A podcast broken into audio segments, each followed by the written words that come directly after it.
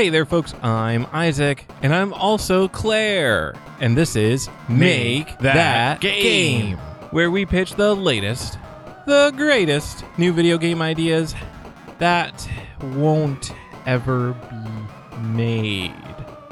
Now, you may have noticed Claire's voice is a little different today. It's because Claire's not actually here. She wasn't able to make it to the recording, so Isaac, that's me, am going to be handling both both sides of this whole thing today.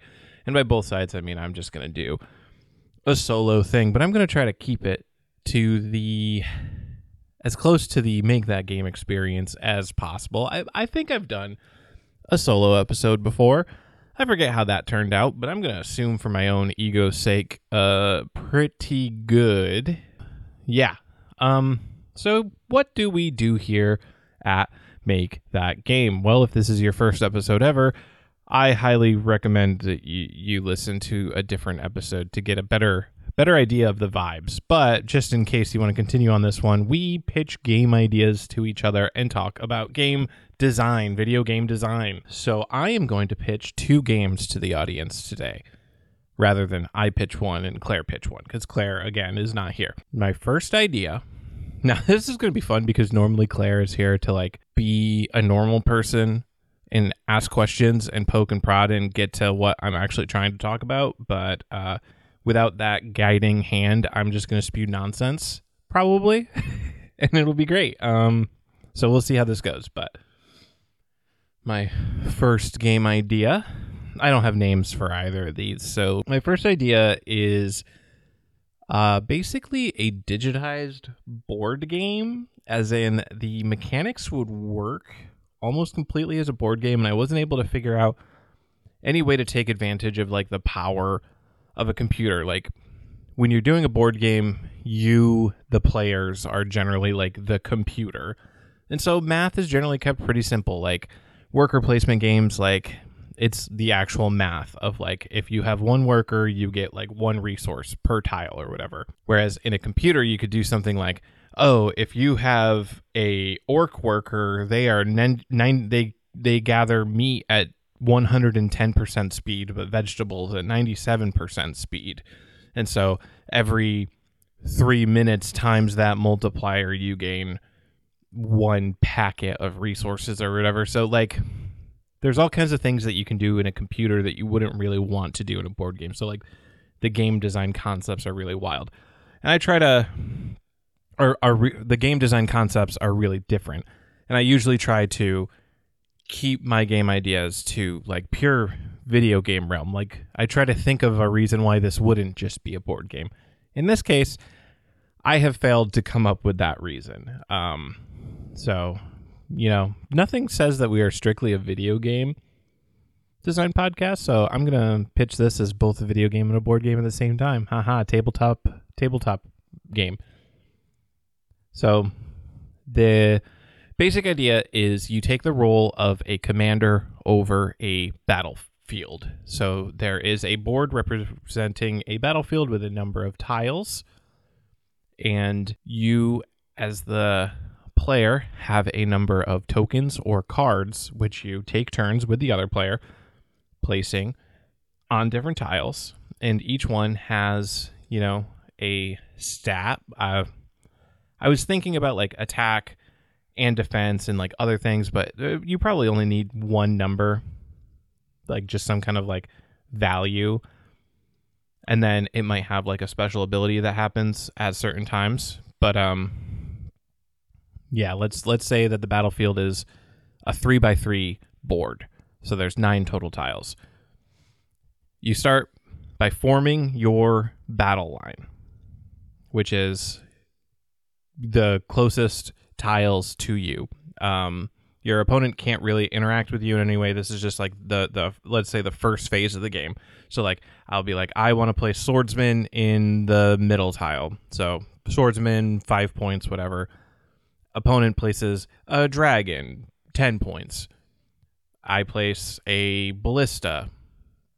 That's worth like seven points, but gets plus three when battling a dragon or something. Um, and So once everybody has placed their tiles, which is based on like the size of the battlefield, let's say each tile can have three, or each zone in the battlefield can have three tokens or cards. What I keep switching between their tokens or cards. Let's say they're cards because let's say that there's a deck component. You draw like a hand and then you play from that to add some kind of limitation to it rather than just being like, all right, I'm going to place infinite dragons across my battle line. So we've just added a deck component to randomize like what you actually get. So uh, we could say that that represents the logistics because logistics is the biggest decider of a battle. It's 90% uh, logistics, 10% tactics, I think is a famous saying that I'm not going to look up to cite my sources.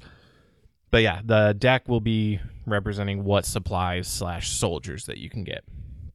So once you've formed your battle line, then you move your units. And so what happens is the tokens that you have placed, the cards that you have placed in your zones, you now taking turns with your opponent, move each one from your battle line to one of the middle zones. And now they move either straight forward or diagonally, or they might have a special ability that says that they are like super fast scouts or something, or they fly and they can move like two diagonal or like teleport anywhere on the field, uh, or they were a decoy and now that you're it's now instead of moving to the actual battlefield um, they just disappear and maybe you forced your opponent to allocate certain of their cards to zones to counteract that and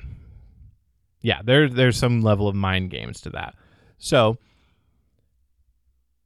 a battle happens when all of these or when um, any middle zone, any battle zone gets three of your cards and three of your enemy's cards. So when it fills up to six total, you you can't outnumber them by like you have four and now they only have two. It's it's always going to be when it's three versus three, a battle occurs. Whoever has the most score, considering all the abilities and everything, then claims that, and their opponent's battle cards are pushed back to their battle line, and then from this now incursion point where you've just taken like the center tile, now the cards in that center tile can now move out into the opponent's battle line. And basically, the goal is to push your opponent's army back off of the battlefield. So you don't ever actually destroy what they've placed. It just gets pushed back. But if it gets pushed back, if the only place it can get pushed back is off the board, then it is destroyed and cannot engage in the battle anymore. And that, yeah, that's the game. Let's uh let's call it battle line since I've said that phrase a whole lot and that's like the key phrase, but yeah. There's idea number 1. Idea number 2, you may have heard me reference dragons and ballistas. That's because I've got them on my mind. Here's game number 2. You are a let's say knight. You're you're a guy or a girl, you're a person with a ballista. You live on a mountain and you are the only defense for the local towns against dragons. So the way that the game plays, it's I envision it a lot like missile attack. I think that's what it's called. The old game where like it's just missiles are coming down and you shoot counter missiles and intercept them in midair. And the game continues on until the missiles completely overwhelm your position. Um, and I don't think there's a actual win condition. It's just gain get the highest score, survive as long as possible. You are doomed no matter what. But this is you're not doomed. You just like every level is a day, right? So a number of dragons come and attack the local towns, and you um, get to rotate around the mountain and shoot the ballista at the dragons. It's a, imagine a super long range ballista, and some of the dragons are like tiny dots, and then some of them are directly attacking you. But you know, one ballista. This is this is a Smaug style. One ballista hits the dragon, always in the weak spot. It dies. Bad. So uh, you know, let's expand the gameplay. Some dragons take more than one hit. Some dragons are harder to hit. You know that that kind of stuff. This is one of those. Hey, we've got a basic idea. We can uh, tweak it in a bunch of little ways to expand the gameplay. The other thing that expands the gameplay is, like I said, every level is like a day, and in between days, you get like people from the local towns, and they give you tribute, they give you resources, they give you supplies, and they make requests of you, like, hey, make sure our town is protected for this harvest. We've been threatened by a really big scary dragon and stuff. And then you, as the player, get to kind of have like your own code of morality on how you're going to interact with that. Like, oh, do you focus on protecting the towns that gave you the most tribute? Do you focus on protecting the towns that give you the most uh, gut wrenching story for why they're having the hardest time?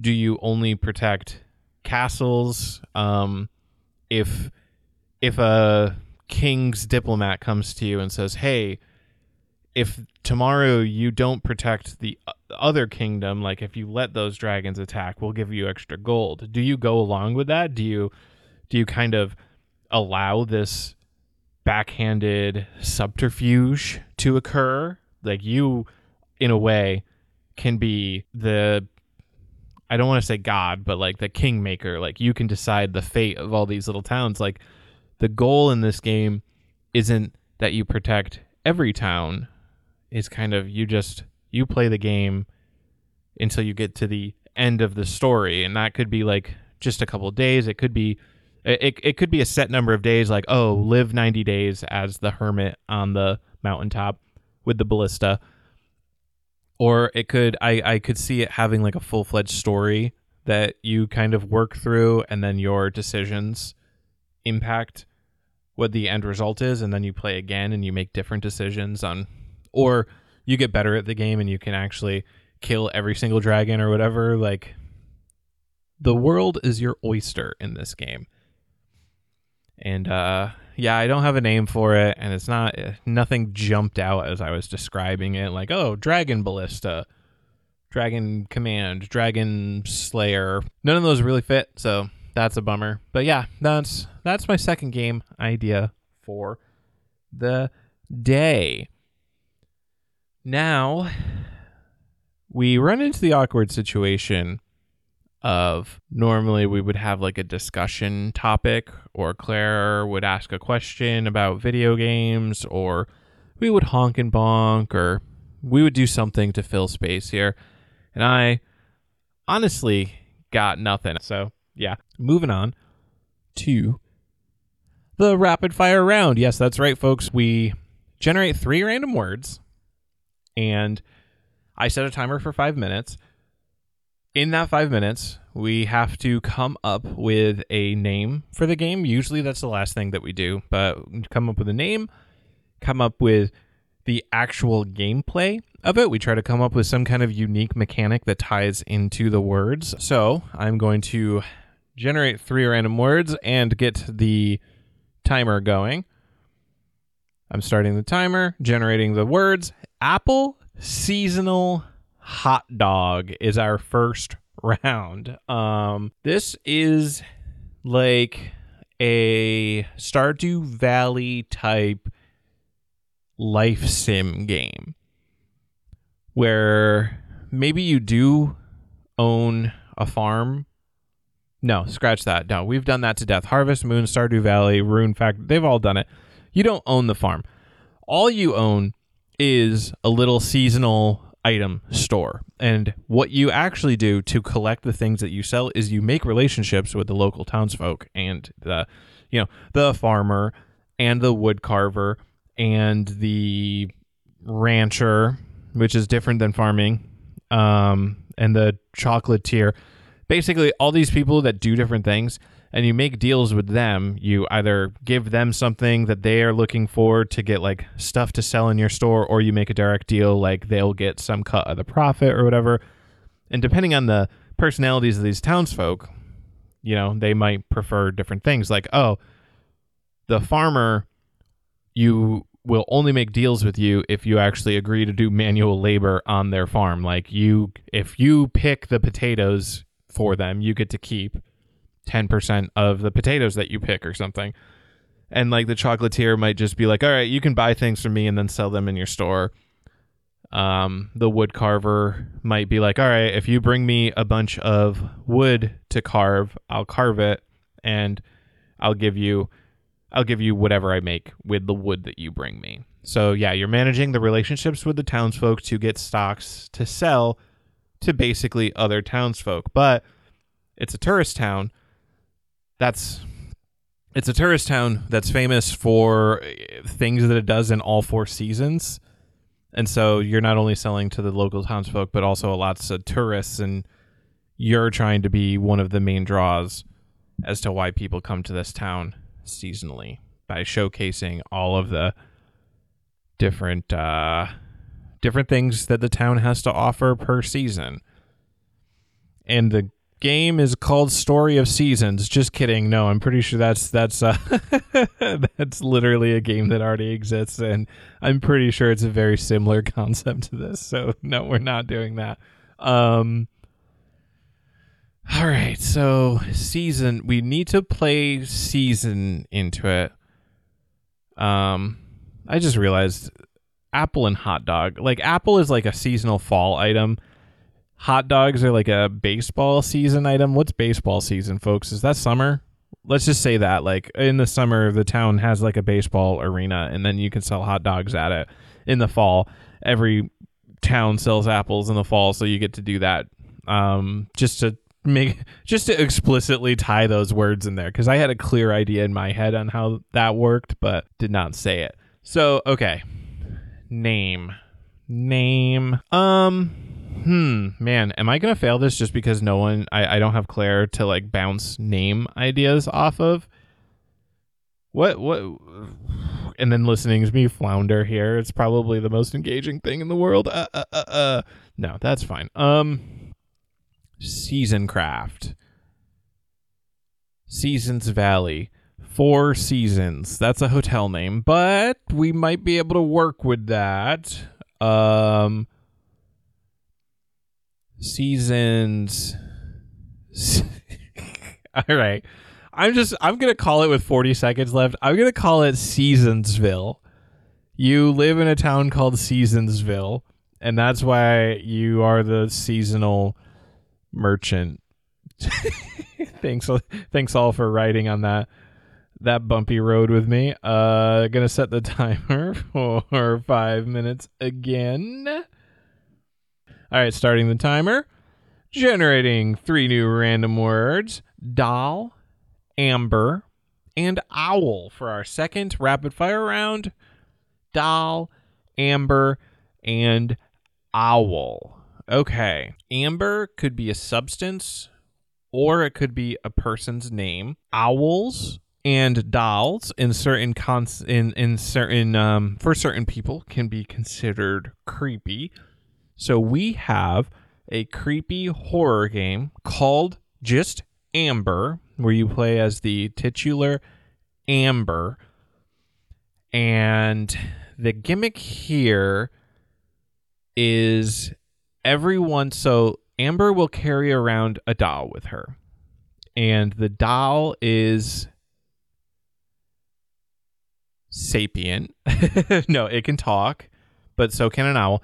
So basically, as you go through this like haunted house scenario where you're just, let's say you're, um, a car accident. All right, let's say that you are, a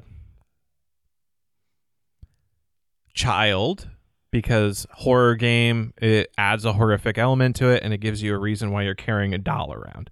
So driving at night with your parent parents when uh, some creature or something or a person is in the middle of the road it's foggy you know the car spirals out of control lands in a ditch the parents get injured and so amber takes her doll and tries to go get help, but this is like a super creepy town or out like forest kind of situation. She has to make it all the way to town with all these creepy things happening in the forest, get help, and then come back with it.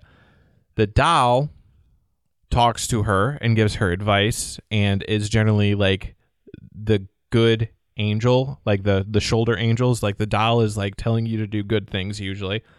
And an owl every once in a while shows up and tries to convince you to do like bad things. It's like the evil devil on your shoulder. Um, and so that's that's the gimmick that every once in a while you'll come into a situation where you have to make a choice and you basically have to choose to listen to the doll or the owl. And then depending on the exact situation like the the next part of the scenario changes. So like you come you're walking through the forest and you hear the sounds of like an injured animal or something the doll is like oh we should go help that animal and the owl like swoops in and is like whoo hoo, you should stay the course and not go explore in the woods. And like they both sound good in this scenario, but I'm just using it as an example. But yeah, you as the player choose to go with the doll and you go save the animal. It's a animal in a bear trap, but then it turns out that it's like a zombie animal or something that then chases you, even though you did a good deed. And like if you ignore it, that section might be easier, but it might lead to something later on where the zombie animal I don't know what the consequence for that would be, but I'm just here to design a game, not tell not I'm here to lay down the the the basics of the game, not lay down everything, but I'm hoping that that sounds like an interesting enough idea to like be a game and hey, that's everything. The name, Amber, the mechanic, um, making choices between like choosing the side of two characters as you go through, and then that changes the gameplay. Story, or uh, car crash, wandering through the woods trying to get help. Boom, 45 seconds left on the clock. Nailed it. And the third and final rapid fire round is starting now.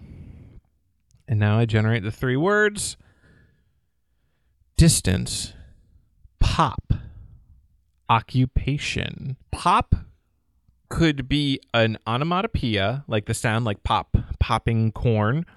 It could be a nickname for a father. And it could be shorthand for population or popularity.